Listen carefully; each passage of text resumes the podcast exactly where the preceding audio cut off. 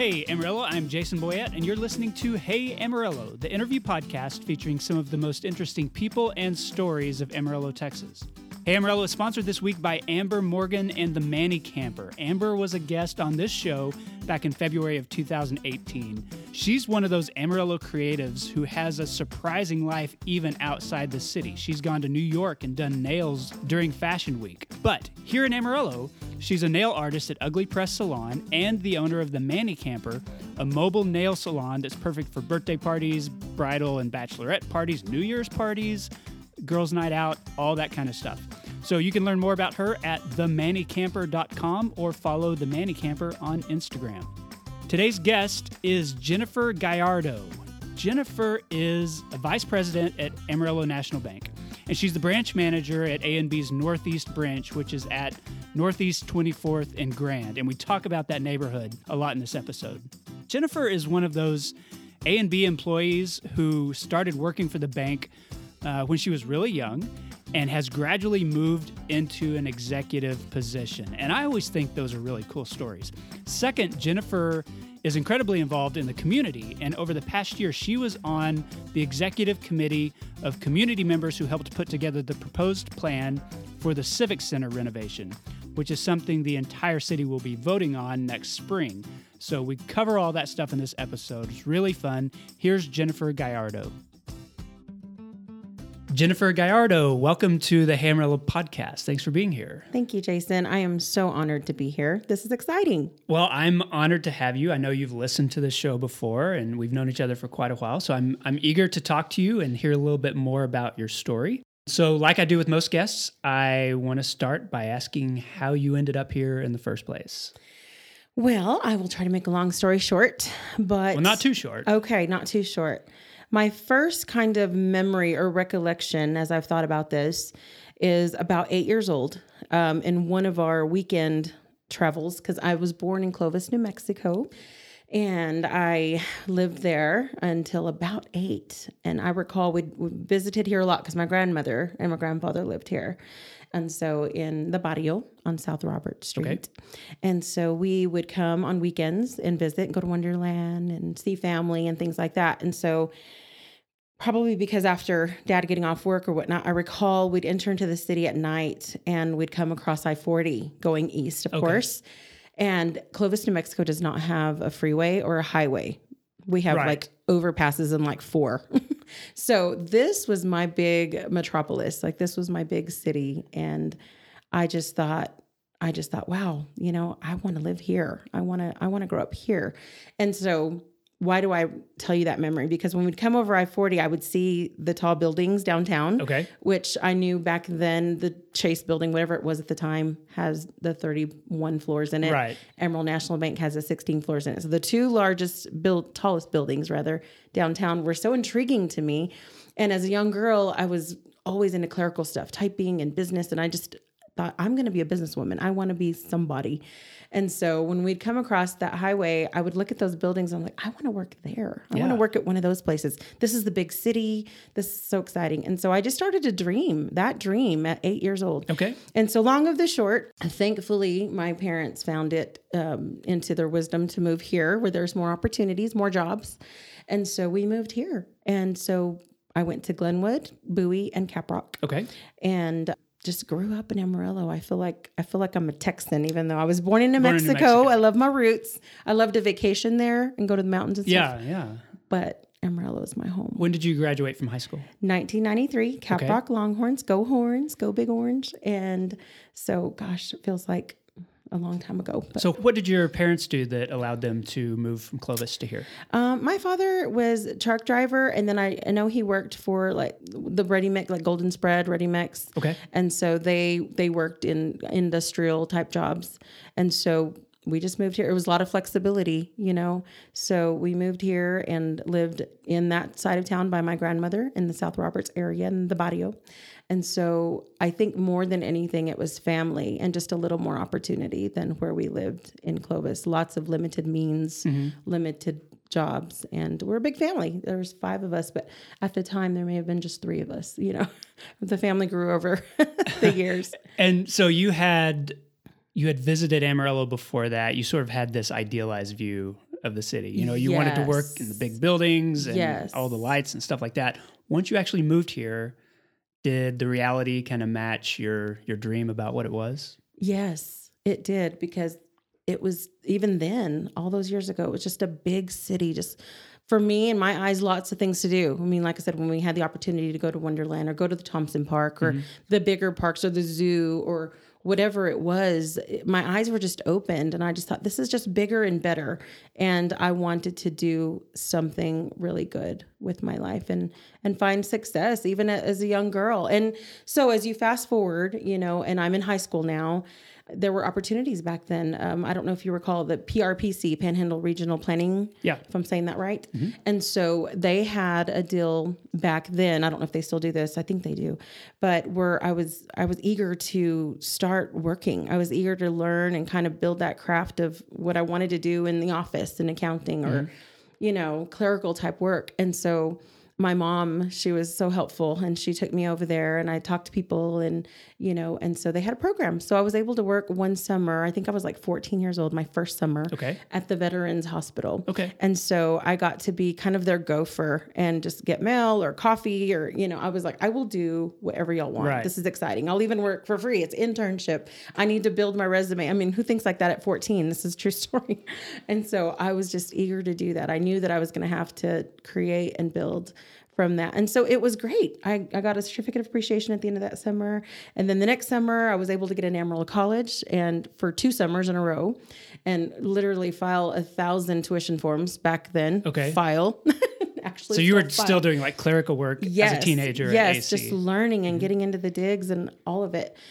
And so by the time I was a senior, um, the opportunity came up for Amarillo National Bank. Okay. And so I'm 17 years old, um, senior in high school. And Mr. Trader at the time, he approached two of us and I was, I loved his classes. There were, he probably had three or four classes, but out of all of them, I feel honored he picked me and another girl to interview for the bank because they wanted a student intern or you know student work work study program Okay. and so I was all over that because I knew that it, Amarillo National Bank was such a prominent company and such a big presence, and it was the tall building downtown. You know, the whole Even thing. like what this was the early '90s, Yes, right? Okay. exactly. And so thankfully, I got that interview, and um, I thought, my goodness, you know, it was a friend of mine and very smart. And I thought, okay, what can I bring to the? I mean, I'm not that I'm not smart, but what can I bring to the table? And so I thought, I'm just going to be myself. I'm going to, you know, just try to not be so serious and you know, but have fun with it and enjoy. So thankfully, I was selected. And so I got to work for the bank, and it was a program that would probably terminate at the time, by the time I graduated high school, Okay. which was in May of 93. So I knew that early on, and it was probably about nine months. So I got some really good skill set from the bank. And what did you do? um, I got to come on as a part time data entry clerk. Okay, which sounds fascinating. I know. but that's what you wanted to do. I was like, yes, well, I'll do whatever if it's at the bank. I was so excited. And so I, I did that and just learned and learned and learned. And by the time I graduated, thankfully, um, the bank was kind of like, um, and Jessie Hartwell, love her. She was, she was my, my manager at the time. And she said, well, we just don't want to let you go, kiddo. And I was like, really? and I had already been talking about what I was going to do, right? College, what was I going to do after graduation and all those things that you, you think about. And, but there was a full-time position opportunity. okay. And so I thought, well, gosh, this is great. This is a great opportunity. So I prayed about it. I talked to my parents, and they've always been super supportive. They, they, I think, and I say this humbly, they know they raised just a leader who always knew what she wanted to do at eight years Right. old. Yeah. so I they mean, just that, kind that of was let, part of your personality. they from the kind of just let me go, and they knew I would make the right decision. So they didn't, you know, even at seventeen, they trusted that. So God help me. so I prayed about it, and I just felt such peace about it. And I thought, God, I love this company. I don't want to leave yet. you know, I'm glad they're letting me stay. So anyway, I accepted. And I went to night classes. I went to Amarillo College Okay. for a while. I, I, did, I didn't complete it all, but I did go for a while. And I took a ton of classes, principles, and laws of banking one and two marketing you know i took all these classes that would help me kind of see the world of banking in a sense but i tell you what for me and i totally promote higher education. Obviously, I serve on boards for that. But at the time, early 90s, I needed to work. I wanted to make a good living. I wanted to learn, and I was just eager. And that was kind of my story, right? Yeah. And so um, I took night classes as long as I could, and then just continued to push it full on in the job. And so I learned and learned. And by the time I was 21, 22, I was offered a supervisor, kind of like a teller supervisor. It was non officer, but I was already learning to mm-hmm. manage. So I was managing people. And by the time I became an officer, I was managing about eight people, you know. So I was learning all of it on the job and took it very seriously, but also I lead with the heart sometimes to a fault. So, Yeah. you know, but anyway, I, I love that story just because I know it's, I always tell everybody you could kind of get away with that in the 90s, but you've got to go to college Yeah. today. You have to. I mean, it's a very competitive world out there. And now, when I have the honor of interviewing people and they've got all these degrees, it's fantastic. It's phenomenal.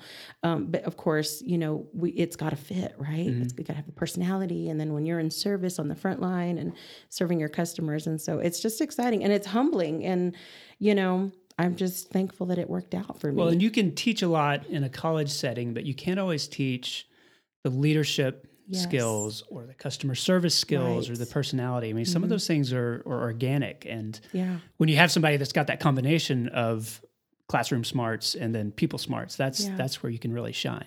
definitely a blessing. And so, you know, 2004, um, I kind of threw my name in the hat with many candidates for a banking officer position, and I moved to our Georgia location, and I got to serve as their customer service uh, lobby manager for about a decade, about 10 Okay. years, and it was just fantastic. I mean, I could write a book about everything that I got to learn there and all the things that just grew in my career and in the public as far as serving and civically and all of that.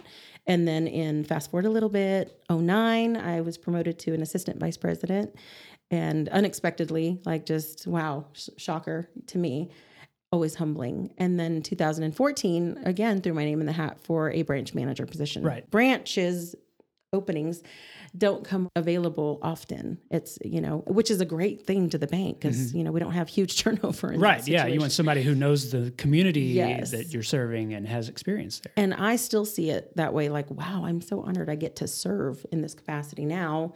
It's been about five years that I've had the branch location at Northeast 24th and Grand, and I get to serve as a branch manager um, because it's such an amazing role. It's Yeah. an amazing role, and we're just all honored to be in that spot because It's a really unique neighborhood surrounding you there. Yes. And so, and now, mind you, when I threw my name in the hat for that, I had no idea which branch I'd Right. be at. And so, A, I didn't know if I'd get it. B, I didn't know where I'd be.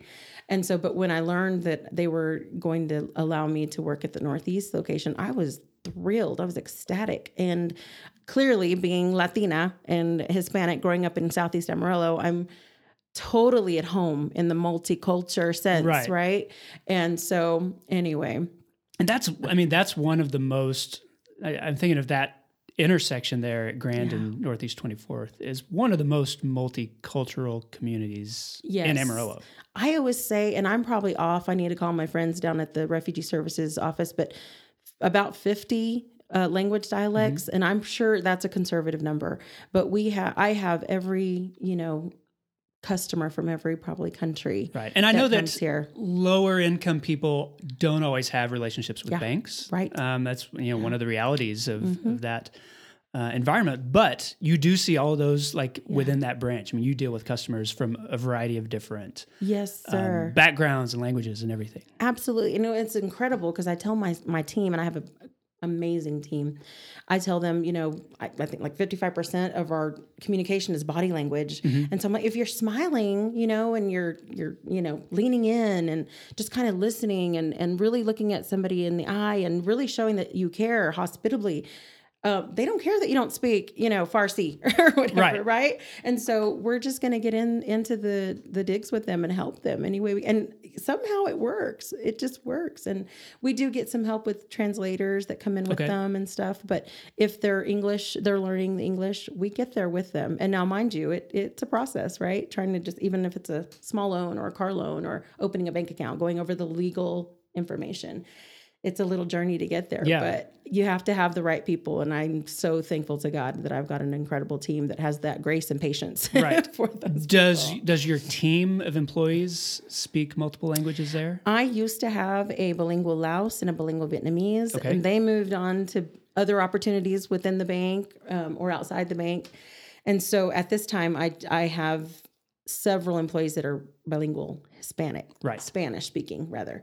But I wish I had somebody from you know every country. That'd be really cool. and we're always open to look Yeah, at those people absolutely. those candidates. But I I'm I totally just bypass so much stuff in my life. I Well, yeah, let's let's go back to that. So, um, I want to talk about growing up in the barrio because I know it's one of those neighborhoods that Amarillo is like publicly paying a lot more attention to. We've got a barrio neighborhood plan. We're talking about the historic buildings and and the influence of that culture to the entire city. You know, going back decades. So, as someone who actually grew up there, um, had grandparents and stuff who lived there, Yeah. tell me tell me what your experience was like. I mean, did it feel like anything different in terms of the community that that you had known in Clovis, or was it Oh, just gosh. that that's what Amarillo was? For me, I feel like it, I immediately felt the support, like it was a big family. You almost feel like it was just a big square mile almost, Mm-hmm. and everybody's just there together. Because like my aunt lived on one end, you know, my other aunt lived here. You know, like we're all within a probably half a mile radius or whatnot. Okay. And so you felt that support, and I certainly didn't have that living in Clovis. I mean, my other grandparents lived in Clovis, so I don't want to take away from that. Love them, but it just it was just different in sense of community here.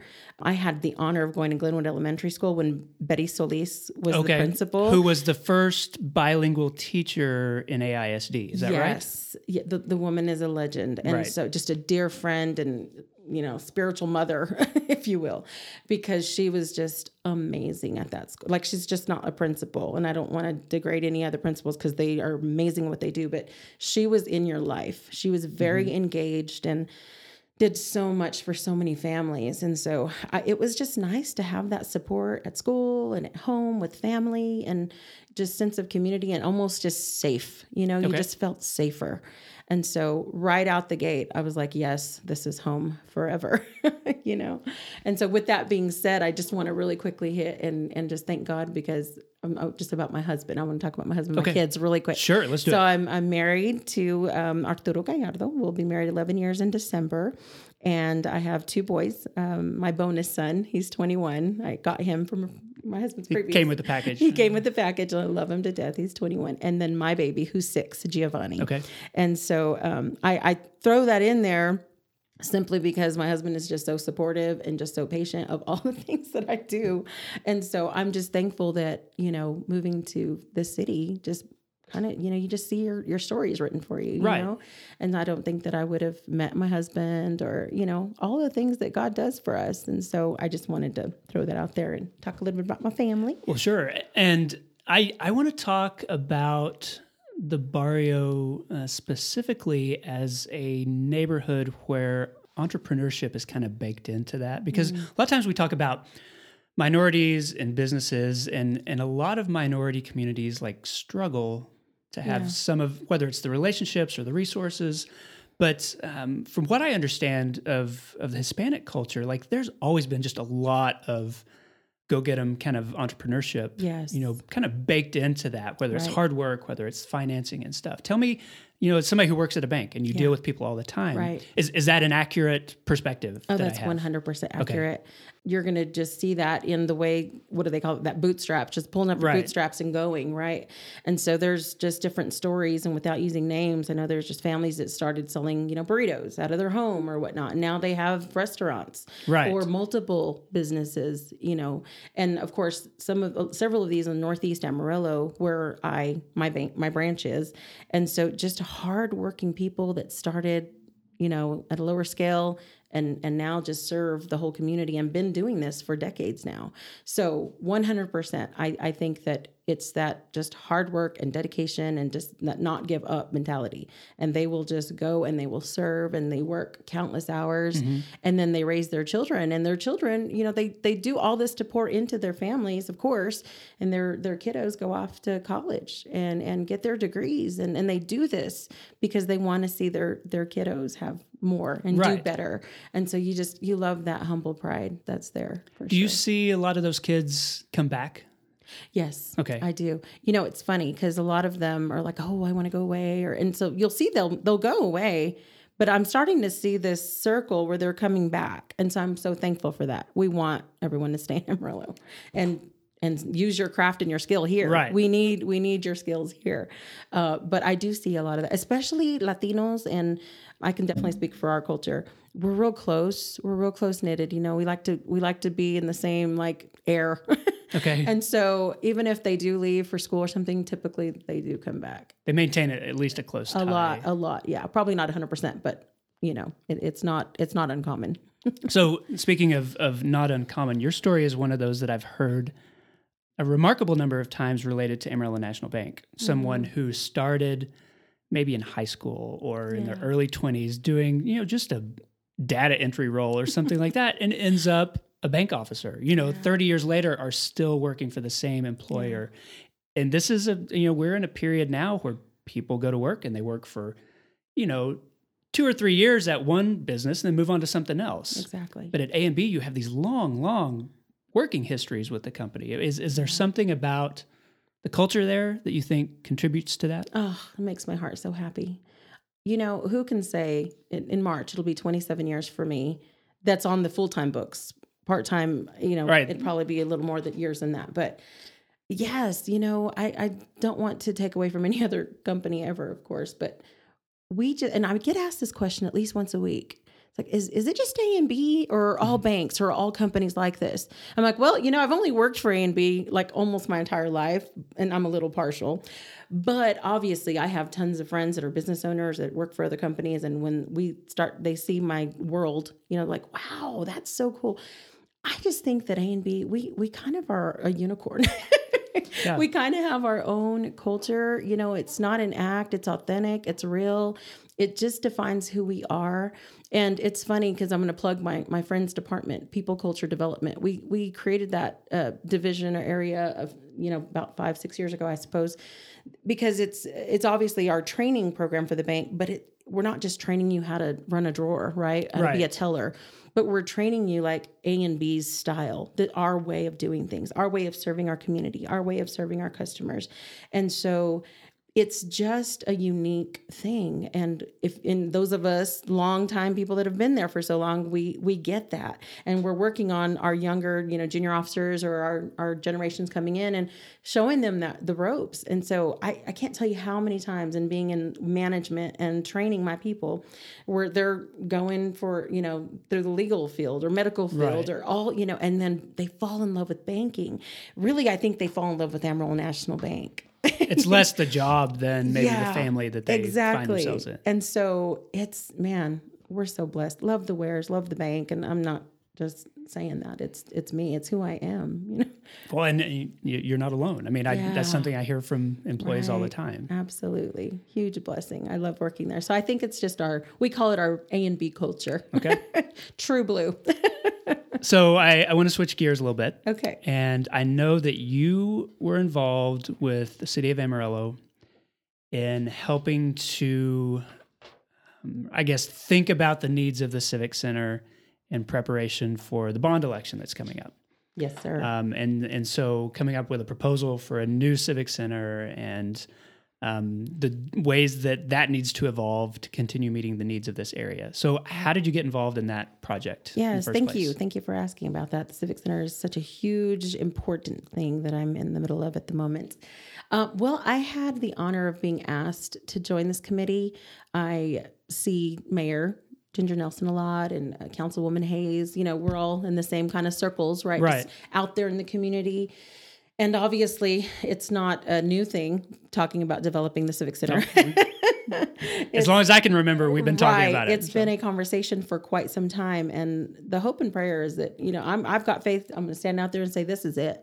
This is this is happening, and so there were five people that they you know kind of were looking at they you know executive committee and so I do have the honor of serving with four other people um, David Lovejoy, Julie Sims, Mike Hughes, and Rod Schroeder. Okay. And so we're the five uh, that make up the executive committee for the Civic Center. We've been on this project for about a year. So we were all asked. And obviously, you know, I, do, I try not to give quick yeses. It's hard to say no. I've learned over the years that I can't I, am honored to be asked to be on people's boards. It's so nice to, to, to know, well, you like me, okay. Uh, but sometimes it's difficult Yeah. because you do have to say no. And, you know, I'm a mom, I'm, you know, manage people, I'm a wife. And so I, when I was asked by a lot of our very prominent leaders of the city, which is a huge honor, and I, I say that humbly, um, I, I didn't give a fast yes. I was like, I need to pray about this. I need to pray about this. I need to talk to my the Lord. I need to talk to my husband, and I need to talk to my superior. You know, Terry Terry Boswell Williams, who's my mentor leader, and just kind of catch a feel for everything. Because at the end of the day, it is politics, right? Yeah, I mean, sure.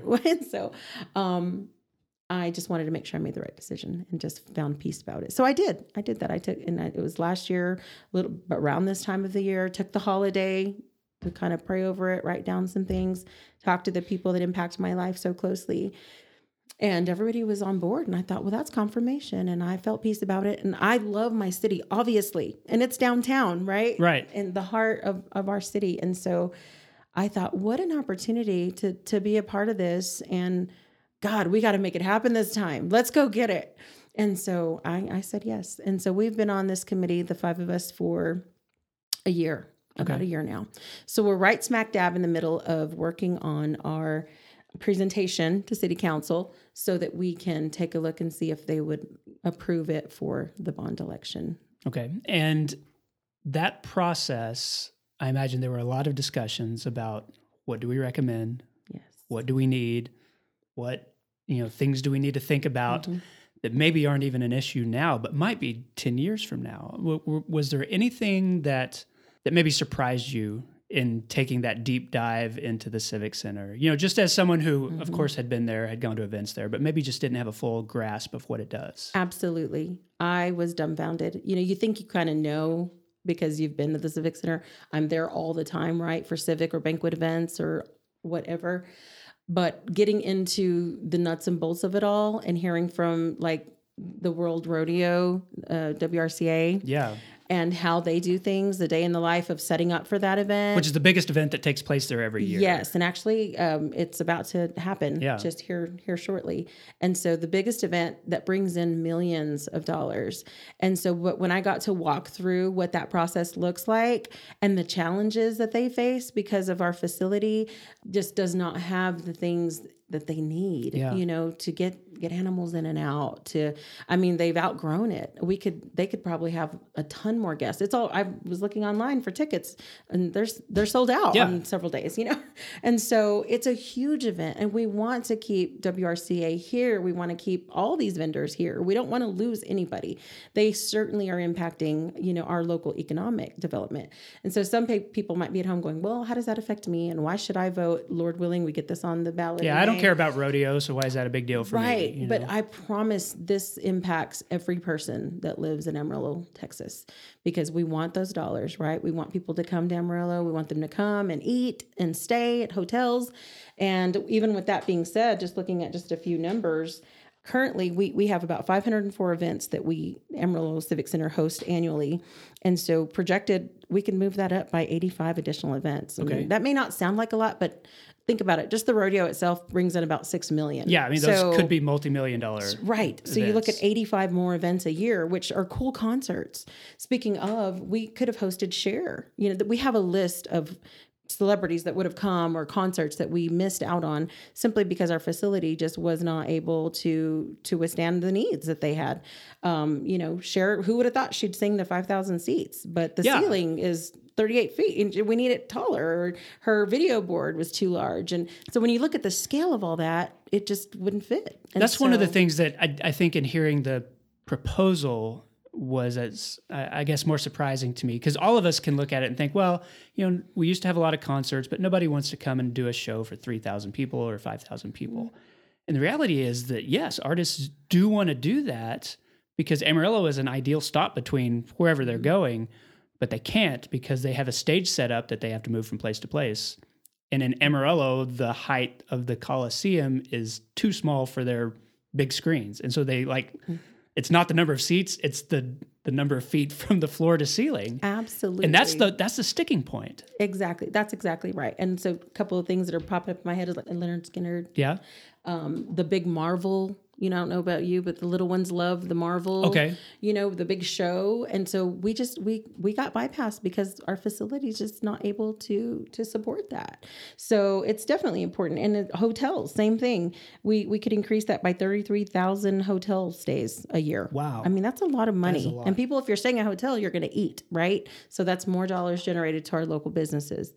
Um, attendees, 171,000 more people per year. And that's that's coming in not Amarillo people, but people from outside the all city. over. Yes, currently we we host about 416,000 people. That could go up to 587,000. So I mean that's a lot of people. And these are conservative estimates. These are, you know, these are real numbers. We spent like I said a year over all of these details. Um, and so these are pretty conservative. So it could still be beyond these numbers here. Um, economic impact, which is the biggest one everyone's everyone wants to know about dollars. And so currently we're at 36 million right now impacted because of the Civic Center. That's how much it brings in. That's how much year. we're bringing in per year now. And projectively, we could see 64.4 million Wow, okay. conservatively. That's again. almost twice that number. So when you think about it, you know, it's not just another entertainment venue. I mean, it's our civic center. What Mm-hmm. does not happen at the civic center? I mean, everybody impacts. It, it impacts every economic, you know, status, culture. It doesn't matter what side of town you live in. This everyone goes to the civic center at some point in your life, and so we are just hoping and praying that this is the the last, the final call. One thing that occurs to me as we think about that is that, you know, when you talk about we need the Civic Center to be bigger, we need to evolve, we need to be able to host more events, the thinking can't just be about like, what do we need to do right now? Because mm-hmm. we're going to make a decision now that, you know, we'll, we might not see the full use of the building for 10 to 20 years. And so you have to anticipate what are the needs of Amarillo 20 years from now and how can we meet those needs in addition to the ones you know in the mm-hmm. present day? And so you have to think really big Absolutely. Is that right? Absolutely. I'm glad you said that because if you think this way, we're at the 70 year mark now. Right. So our our sweet girl, our civic center has taken a beating, right? So she needs a total do-over. She needs some help. So but in looking at all of this, we we took all of this into consideration for the next 50 years. Right.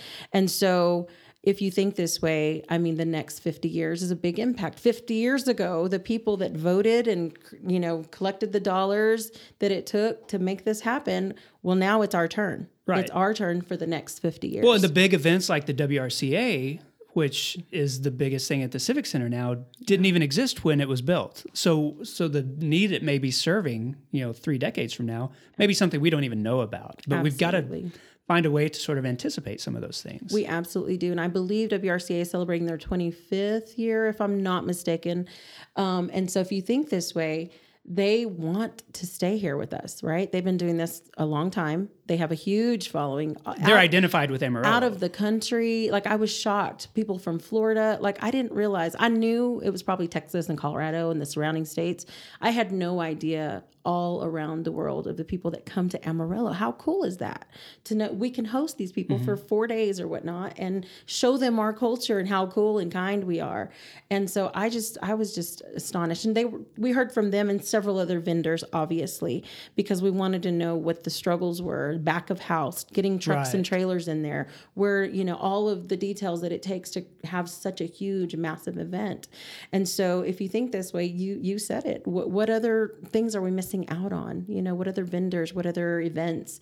And so, I definitely think that with all the pros and cons and planning and the year that we've invested, the executive committee, we are looking at the next fifty years, and it's only fair. It's it's it's only fair that we do that for our city. And I just, I'm excited about this. And I'm going to be positive. The glass is half full. Yeah. And I'm going to just stay positive and, and just continue to pray in these citizens that they get on board with us for sure. Yeah, so I, I want you to be as positive as, as you want to be, um, but I also want to think like, what would it mean if we can't make these changes? Like, I mean, thinking of how Amarillo has been growing and the momentum that we have now, and where we hope to be, you know, in 30 years. Like, what happens if if this doesn't happen? It's devastating. I'm glad you asked that because imagine driving downtown and who knows, Civic Center is just completely falling apart, boarded up because we can't get in it.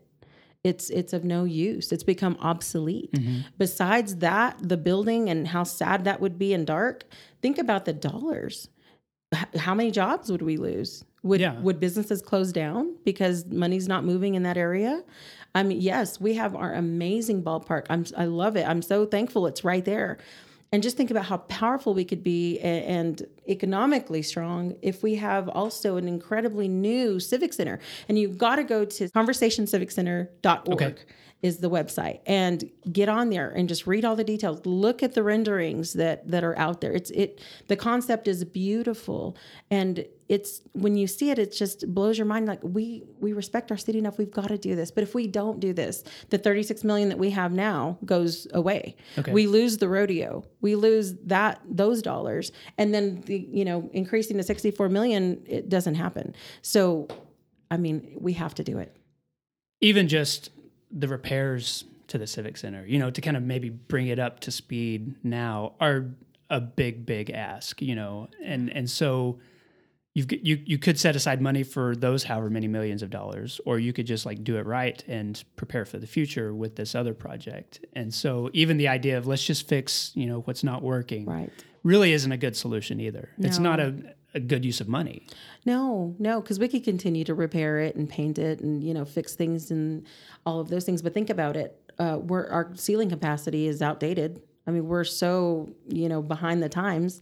We can't get any of these other concerts, and that's what everybody complains about, right? Yeah. How come we don't get so and so? I'm like, well, we need a nice place to host them. You know, uh, just the facility itself. There's so many things involved. The the kitchen needs, the catering needs. You know, everyone brings in caterers to bring food in. What if we had uh, kitchens inside with our own chefs that Right. could provide food hot, could fresh food? prepared, yeah. You know, what if we had new locker rooms and a green room for you know our singers or whomever is coming in? And so there's just the sky's the limit. And we talk about the concert part of it, but gosh, think about all the other stuff. Um, youth sports. Mm-hmm. Everybody leaves town every weekend for club sports, right? Yep. And in talking to friends, and don't quote me on this, um, it's about ten thousand dollars a year per kid uh, to try. Think about because they're going to Colorado, Oklahoma, across the states, and then they're having to pay for hotel, you know, sport mm-hmm. fees and et cetera. And now I'm not saying those fees will completely go away, but what if we could host these tournaments here with the larger space and bring in more dollars? A lot of our Amarillo families could stay home for a while too. Mm-hmm. So it's just, I mean, the sky's the limit. You think about graduation. You know, ten tickets per student or It's something. It's a nightmare weekend. How- who do you pick? Yeah. Aunt Susie or grandma? I mean, like, you know, no pressure, right? And so think about just having all the space so that your whole family could watch you walk across the stage. So, I mean, the list just goes on and on. I'm throwing out things at the top of my head, but there is a there's just so many Right. I mean, it's more than concerts and rodeos for so sure. So many possibilities for sure. Yes. So you've you've lived here for and and worked here for several decades now. You've spent the last year looking several decades into the future. Um, tell me something that you've learned about Amarillo and Amarillo people. You know, just in your career, because presumably you could have yes. you could have ended up someplace else. You could have gone somewhere else to work. I mean, you can bank anywhere, Yeah. um, but you stayed here. So It's true. And you know, at the time during graduation, me and my best friend um, were starting to meet with uh, some school Dallas. We we thought we talked about moving to Dallas and going to school in Dallas and all of that. And so then you're just thankful, right, for what from the way it turned out. Uh, but as to answer your question, Amarillo is obviously. I mean, I'm blessed to raise my son in Amarillo. My, my six year old. I think that we are still kind. I think that, you know, we're humble. I think that it's definitely a great place to just raise your children and your family. And people always say there's nothing to do or, you know, it's boring. And I'm like, no, there's so much to do. You go to the museums, you know, go to the zoo, go to the Discovery Center, uh, you know, go to Palo Duro Canyon, just network and talk to people and enjoy other families. There's so much to do. We have a huge church base. So, you know, you have your church friends, your neighborhood friends. And so I just, I don't know, Amarillo, it's, it's amazing. It's my city. I love it. Hey Amarillo is also sponsored this week by Bivens Point. Now, you may not think about senior health care at all, and that's totally okay. That's totally expected until you get to the point where it's time to help your parents or maybe your grandparents make those kinds of decisions. So, when that time comes, turn to Bivens Point. Bivens is a long trusted name for senior health care in Amarillo, and Bivens Point delivers a personal treatment plan and a caring, dignified experience. And I know that not just because they sponsored the show and gave me ad copy to read. I know that because both of my Amarillo grandparents spent time there toward the end of their lives. So if you'd like to learn more about Bivens Point or to schedule a tour of their facilities, contact Becky Davis at 806 350 2206 or visit bivenspoint.org. And that's point with an E. Okay, I'm back with Jennifer Gallardo. Jennifer, this is the part of the show I call Eight Straight. I'm going to ask you eight straight questions, and your job as my guest is to answer those in as much detail as you want to. I know you've listened to these in the past. A lot of these are the same questions I've asked other guests, except for this very first one.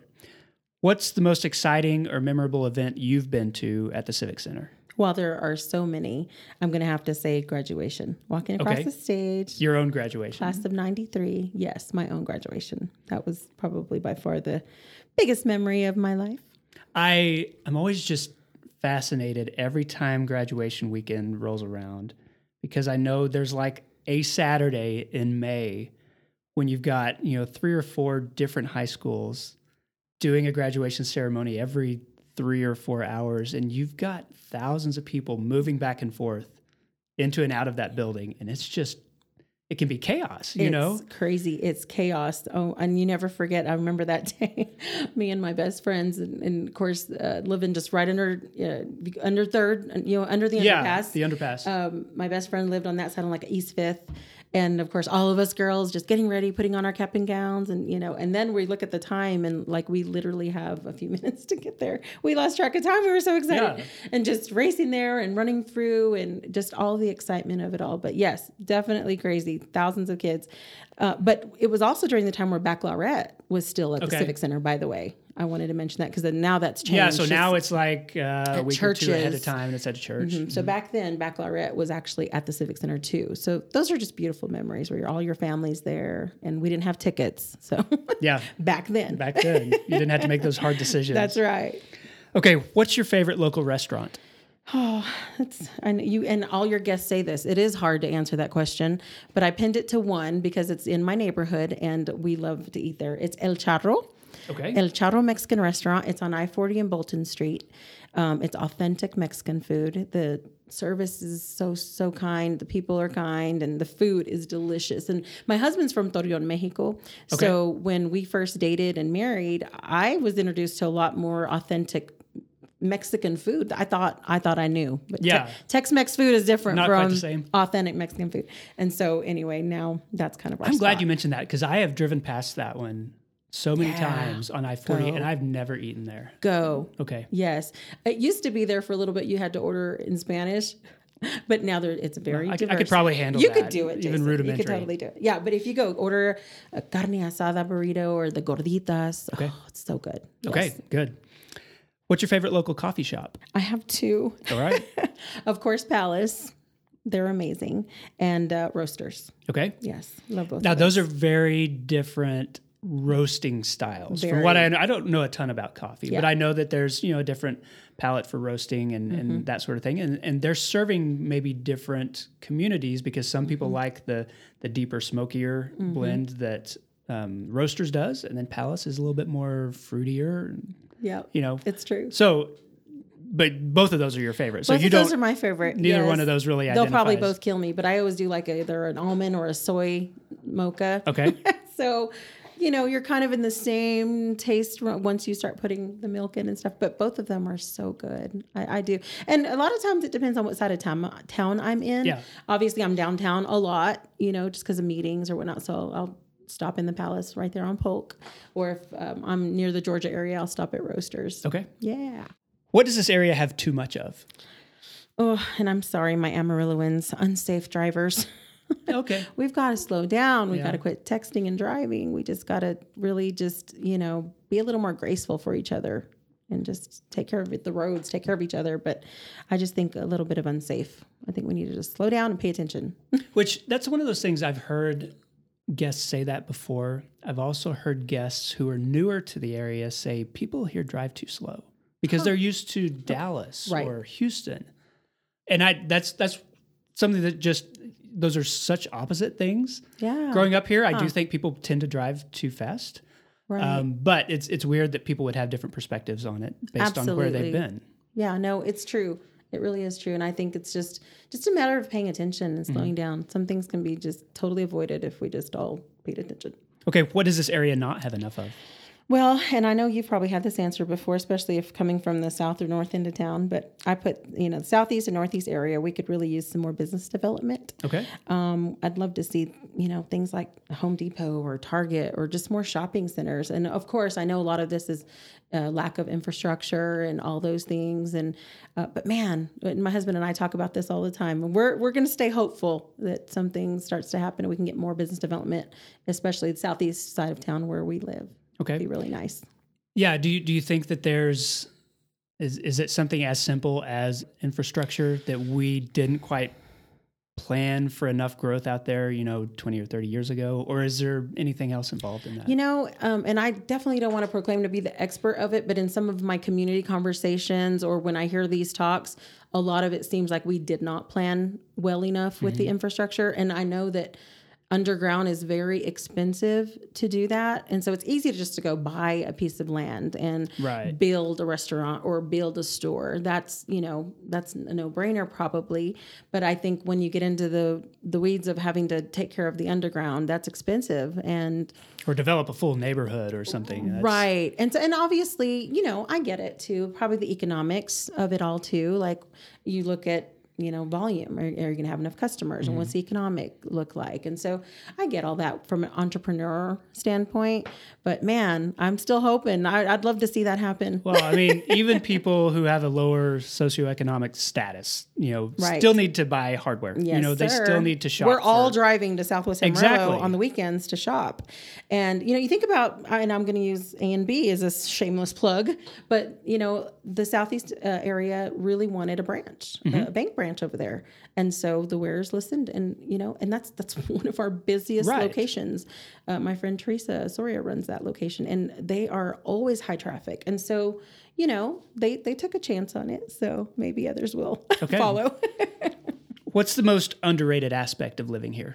I think that we may not give enough credit to our culture, just like, and well, maybe we do, but I, I just think that I wish people from out of town don't really get it. You know, I've actually had people ask me, "So, are y'all on horses all day?" Yeah. no, no, we're very we're very modern, we're very current. But I think that just the kindness of it all. I think that we really do have good people. I don't think it's an act. You know, whenever um, I meet someone that's from out of state, maybe we're at a restaurant or we're shopping or something, I'm like, "Well, where are you from?" You know, we just tend to have conversations, and when it's people from maybe East Coast or something, like that's odd. Y'all just talk to everybody. Well, maybe it's just me, but. No, I, I think that's But true. we do. We just tend to talk to each other and, oh, where are you from? And what brings you to town? And, you know, uh, just all of those things. We're just really engaging and very welcoming. And, and honestly, I think if they were having, you know, car trouble or something, we'd, we'd be the first ones to go out there and help them. I mean, I just think that it's nice to still have that in, in our culture here in Amarillo. okay. When was the last time you visited the Big Texan? That was, I was thinking about that question. It was about a year ago, my brother in law's birthday. We had dinner out Okay. there. Yeah. Free about a year prime rib on your birthday? Is that- Yes, yes, it, it was fun. We did the whole thing. I took my little boy, and you know, he got the boot mug and the Yeah, hat and the whole thing. So it was fun. It was about a year ago. We probably need to go back. Well, it's um, it's probably not the kind of thing you do frequently if you live here, but Yeah. special occasions and visitors from out of town. And I all think that it's kind of thing. cool that a lot of uh, people come here to go to the Big Yeah. Texan, and, you know, or the Cadillac Ranch, or all these places that we have.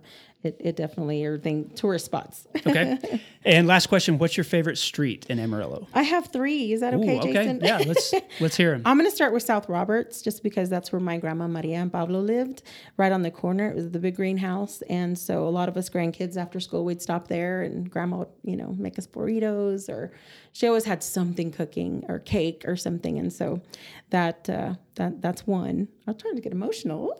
Um, Polk Street. Just because Okay. there's so much going on. You know, we have all these fun places. I think there's 38 or 40 eateries now, right? Yeah. Downtown. And um, with Crush there and, and Six Car Pub and all those spots over there. And so I, I tend to like to go downtown a lot, whether it's to meet a customer for lunch or friends for lunch or dinner with my husband. I'm just really excited about what's going on downtown for Okay. sure. So Polk. And then the last one is, of course, Northeast 24th and Grand, where my Okay. branch is. it's a hopping corner, let me tell Absolutely you. We have is. people there all the time, and so there's it's never boring. That's for sure. Okay. Jennifer, that uh, concludes the eight straight questions. I like to close by asking my guests to endorse something. So I know you're involved in all kinds of different things in Amarillo. Um, what's one thing you would want listeners to know about or to experience? and maybe maybe you want to go beyond the one thing. I'll allow it. Thank you. Well, I, I one is my father's church, Sanborn Baptist Church, and Okay. he's a pastor, and my mom Emma's there, and Robert, and uh, they have served that community for um, over twenty years. Wow, So okay. yeah, I love that. And then of course, uh, one of the civic boards I serve on is Los Barrios de Amarillo. I'm on their executive committee, and um, I am so thankful. Just thank our community because in April we were able to give out about 57 uh, scholarships Wow. All to students. So we're actually right smack dab in the middle of preparing for our high school Step Up to Success, where we'll host uh, 600 students from all over the Panhandle and local counties. And so, just an amazing organization. We're on to our about to celebrate our 50 years in 2021. So we want to continue just to increase our, of course, scholarship giving and be supportive there, kind of a hub for our kiddos Okay. and not just minorities or Hispanic students. It's all all children and for higher learning, you know, that Okay. that need a little help up with their scholarship. So just so proud to serve on that board, and obviously we meet inside the Wesley Community Center, and um, so blessed. Heart of the Barrio, where it all happens. All right. Jennifer Garrido, thank you so much for being on the podcast. I appreciate it. Thanks for having me, Jason. And that concludes the show. First, thanks to Jennifer for being my guest uh, for this episode. To learn more about the Civic Center proposal, which I, I really suggest that you do, visit conversationciviccenter.com. Thanks also to Amber Morgan of the Manny Camper and Bivens Point for sponsoring this episode. And as usual, this episode of Hey Amarillo was edited by Angelina Marie, who does an incredible job week in and week out. And of course, thanks to my executive producers, Corey Burns, Ryan Pennington, Daniel Davis, Jennifer Callahan, Criselda, Josh Wood, Patrick Burns, Wes Reeves, Wilson Lemieux, Jason Burr, Katie Linger, and Neil Nossaman. They all support the show through patreon.com slash heyamarillo. And if you love the show, you can support it too. Just go to uh, Patreon, see if there's a support tier that fits you and your budget, and I'd love to have you on as one of my supporters. Anyway, thank you for listening. This has been episode 116. My name is Jason Boyett, and I'll see you next week.